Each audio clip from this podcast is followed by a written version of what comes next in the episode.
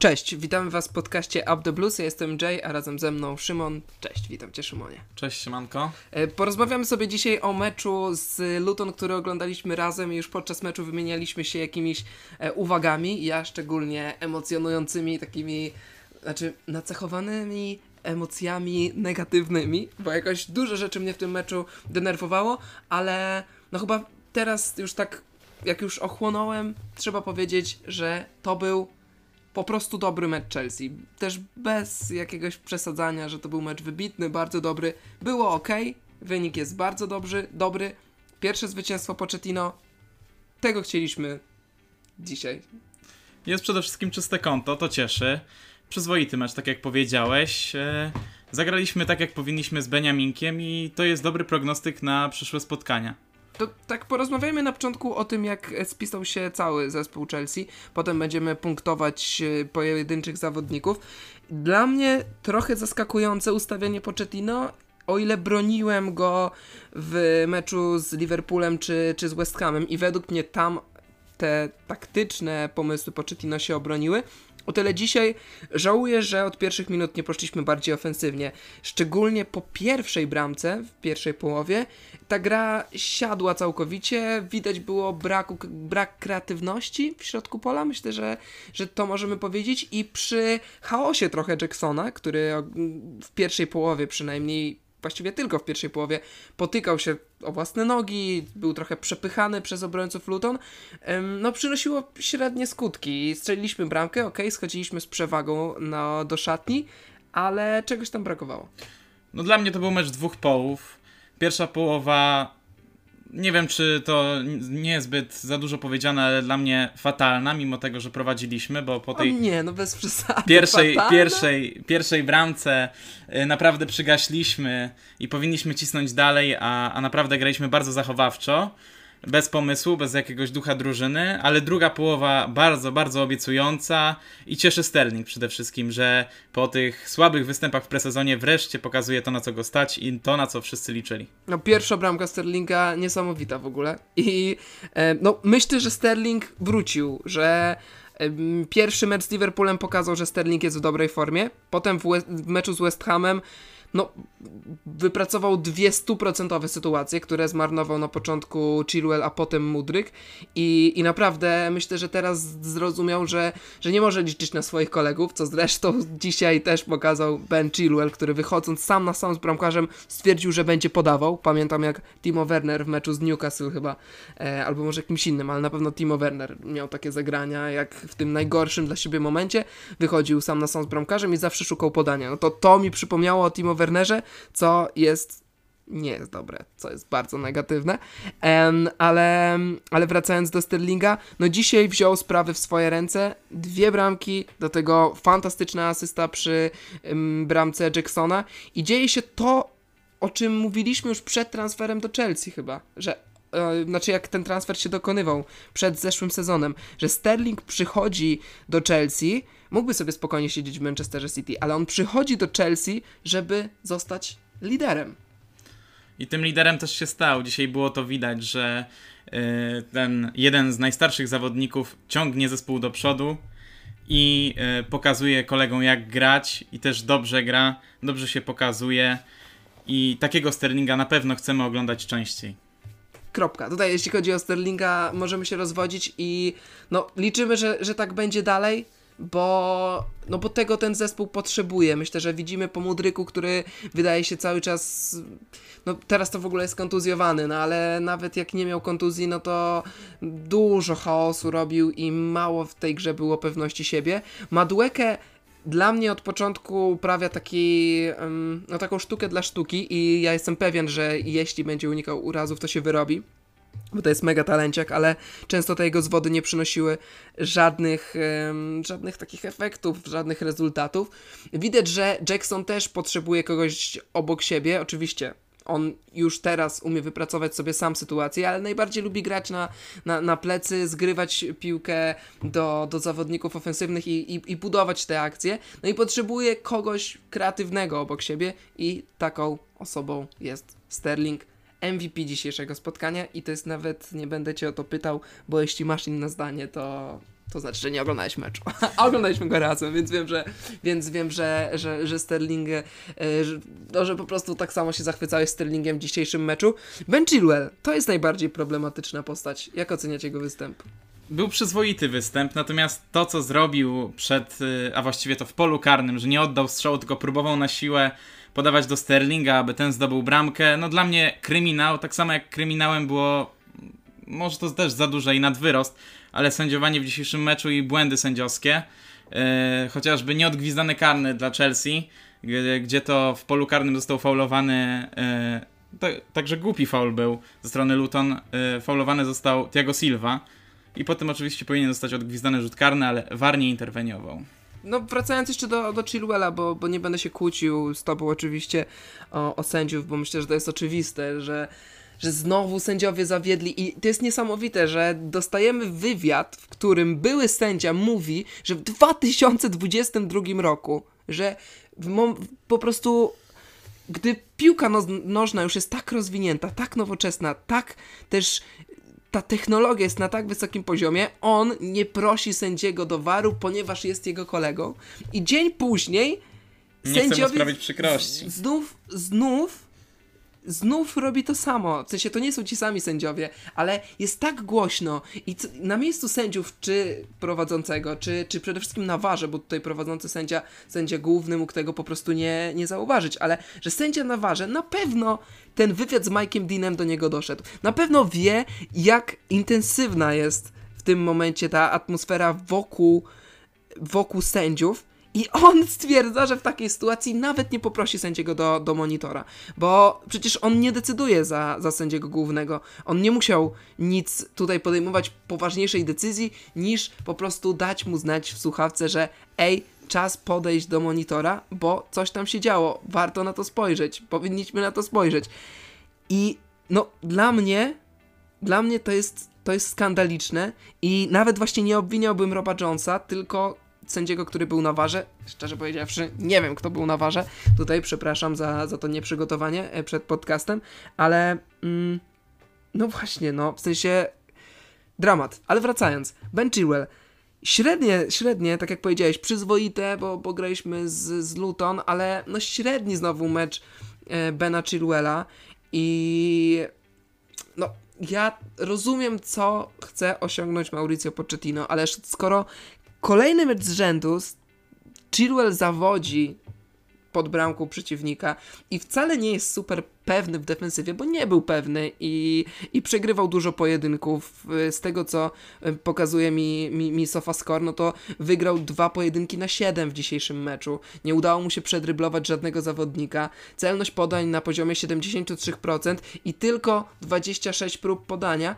No to są, to są słabe wyniki i Um, no i dopóki gramy z Luton, to to jedyne co, no to możemy powiedzieć, że po prostu wygraliśmy mniej niż powinniśmy, ale jak będzie miał trudniejszych przeciwników na tej, na tej stronie, zarówno w fazie defensywnej, jak i ofensywnej, no to może być z nim bardzo źle.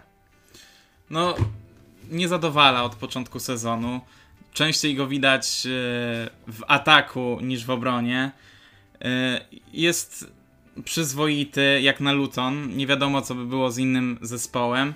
Ja bym spróbował wprowadzać Matsena częściej niż na te końcowe minuty. No dzisiaj według mnie przynajmniej z 15-20 minut wcześniej powinien zostać wpuszczony.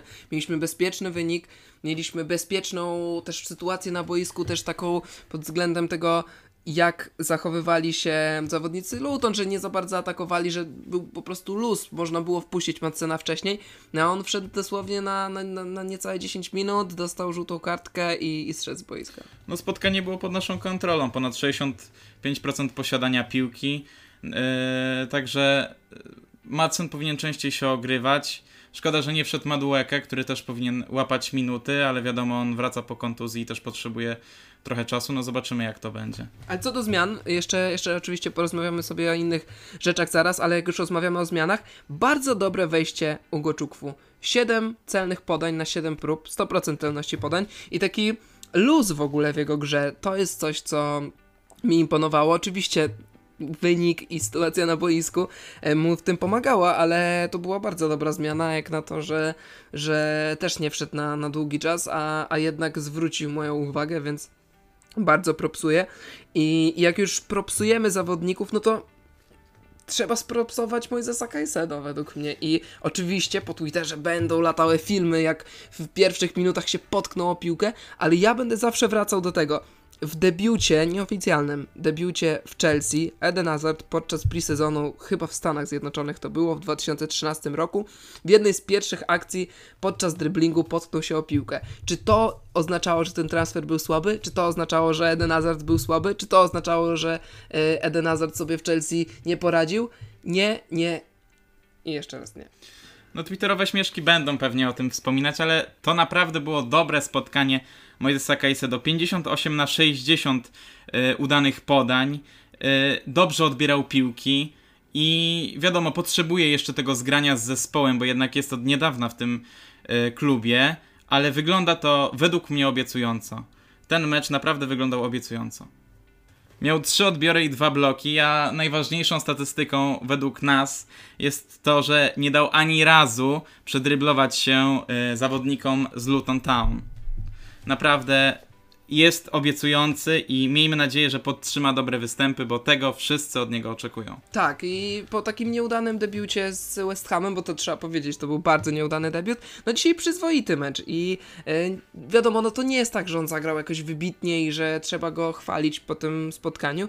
Pewnie gdyby nie był nowym piłkarzem Chelsea, to w ogóle nie byłby tematem do rozmowy w dzisiejszym podcaście, ale że jest nowy, no to wszystkie oczy są skupione na nim, bo jest nowym piłkarzem, bardzo drogim i, i łatwo go teraz jakoś wyciągnąć coś, co, co będzie stawiało ten transfer w złym świetle. Ja cały czas bym podtrzymywał, że on jest mocno przepłacony, ale no ale to był po prostu przyzwoity występ i taki, który pozwala wierzyć i myśleć, że dalej będzie, będzie dobrze, ale piłkarz, którego trzeba pochwalić przede wszystkim, to jest Enzo Fernandez. I Oczywiście, tutaj show kradnie Rahim Sterling, bo po prostu Rahim Sterling był niesamowity, znaczy niesamowity, bardzo dobry w dzisiejszym meczu, ale Enzo Fernandez, który jest wreszcie za kierownicą, bo nie musi się troszczyć o zadania defensywne w takim stopniu, jak musiał w poprzednim sezonie, to jest nasz najlepszy zawodnik, no, to jest najbardziej wartościowy zawodnik, to jest zawodnik, który przywraca mi radość z oglądania meczów Chelsea.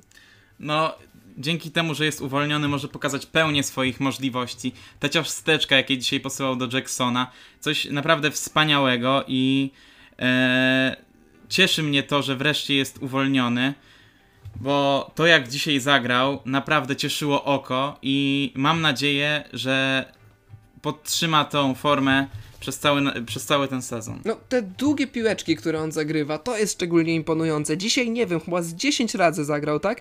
I, i chyba nie wyszło mu to tylko raz, jak tak dosyć niezdarnie podał do, do Chilwella, a tak to fantastycznie, więc y, no to jest po prostu radość z oglądania takiego zawodnika. Malo Gusto, dwie asysty, to musimy odnotować. Y, czy to oznacza, że nie będziemy tęsknić za Rhysem Jamesem? Nie wiem, raczej nie, ale w sensie raczej i tak będziemy tęsknić, ale, ale dobry występ i wiadomo, nie miał dzisiaj trudnych warunków, mógł sobie spokojnie iść do, do ofensywy i, i nawet gdzieś spóźnionym wracać do, do defensywy i nic wielkiego się nie działo, więc idealny też mecz dla niego, żeby się pokazać i się pokazał. Dwie asysty, szczególnie ta e, druga bardzo na plus, no bo ta pierwsza, no to powiedzmy sobie szczerze, podał do Sterlinga, który wszystkich okiwał i strzelił, ale, ale ta druga asysta props. Pokazał się z dobrej strony, wiadomo, płakać za Risem Jamesem będziemy, Y, tylko jeśli będzie kontuzjowany, ale to jest obiecujące, że wreszcie mamy dla niego dobry backup, który pokazuje się z dobrej strony. Też złapał właśnie, jak wspomniałeś, dwie asysty. To myślę, że go podbuduje i będzie yy, coraz yy, bardziej zgrywał się z drużyną i no, według mnie musi popracować troszkę bardziej w obronie, bo ofensywę naprawdę ma dobrą, ale jeżeli popracuje nad y, jeszcze lepszą obroną, to będzie naprawdę świetnym, świetnym zmiennikiem Lisa Jamesa. No to na sam koniec jeszcze porozmawiajmy o Disa Sim. Niepewny występ Francuza.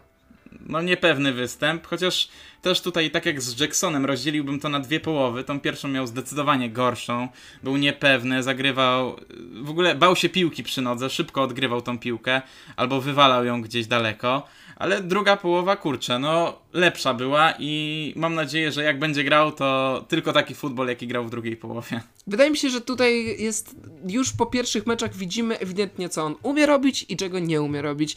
I um, to jest o tyle niepokojące, że nie wydaje mi się, żeby to był piłkarz, który może zrobić niesamowity progres w najbliższym czasie, ale musi być bardziej skoncentrowany, bo znów popełniał błędy, które wynikały z braku koncentracji po prostu, ale w tych y, plusach jego gry, no to on w pojedynkach jeden na jeden takich siłowych jest bardzo dobry i dzisiejszy mecz znów to pokazał. Luton to była, to jest drużyna bardzo taka, no siłowa, mocna i, i szczególnie właśnie w pierwszej połowie, czy to Malo Gusto, czy mm, e, Nicolas Jackson mieli problemy z obrońcami czy pomocnikami e, Luton takimi mocniej zbudowanymi, to, no to Disasi był przeciwieństwem. No on nie dał w ogóle się przepychać.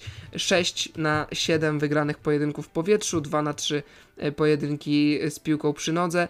Gorzej wyglądają te statystyki, jeśli chodzi o jakieś celne podania, wyprowadzenie piłki i to zobaczyliśmy dzisiaj, ale, ale jeśli chodzi o te pojedynki, no to, no to bardzo dobrze. Coś, na co bym jeszcze zwrócił uwagę na sam koniec, to to, że no, mimo, że znów trudno powiedzieć, jednak to był niepełny, niepewny występ Sancheza, to był bardzo wykorzystywany dzisiaj i, i raczej udało się go wykorzystywać w takim pozytywnym sensie, w sensie Celność podań nie wiem jaka była dokładnie, ale, ale była, jestem przekonany, że była wysoka, bo, bo dzisiaj można było na niego liczyć w rozegraniu piłki, szczególnie w pierwszej połowie dostawał tych podań bardzo dużo od Tiago Silva, czy, czy właśnie Disasiego, czy Colwilla i, i dobrze wykorzystał, i, i, jakby robił to co, to, co do niego należało, więc to odnotowujemy. Dobrze. Ja, ja jako przeciwnik tego transferu po prostu szukam pozytywów dobrze rozgrywał piłki, natomiast według mnie wyglądał niepewnie.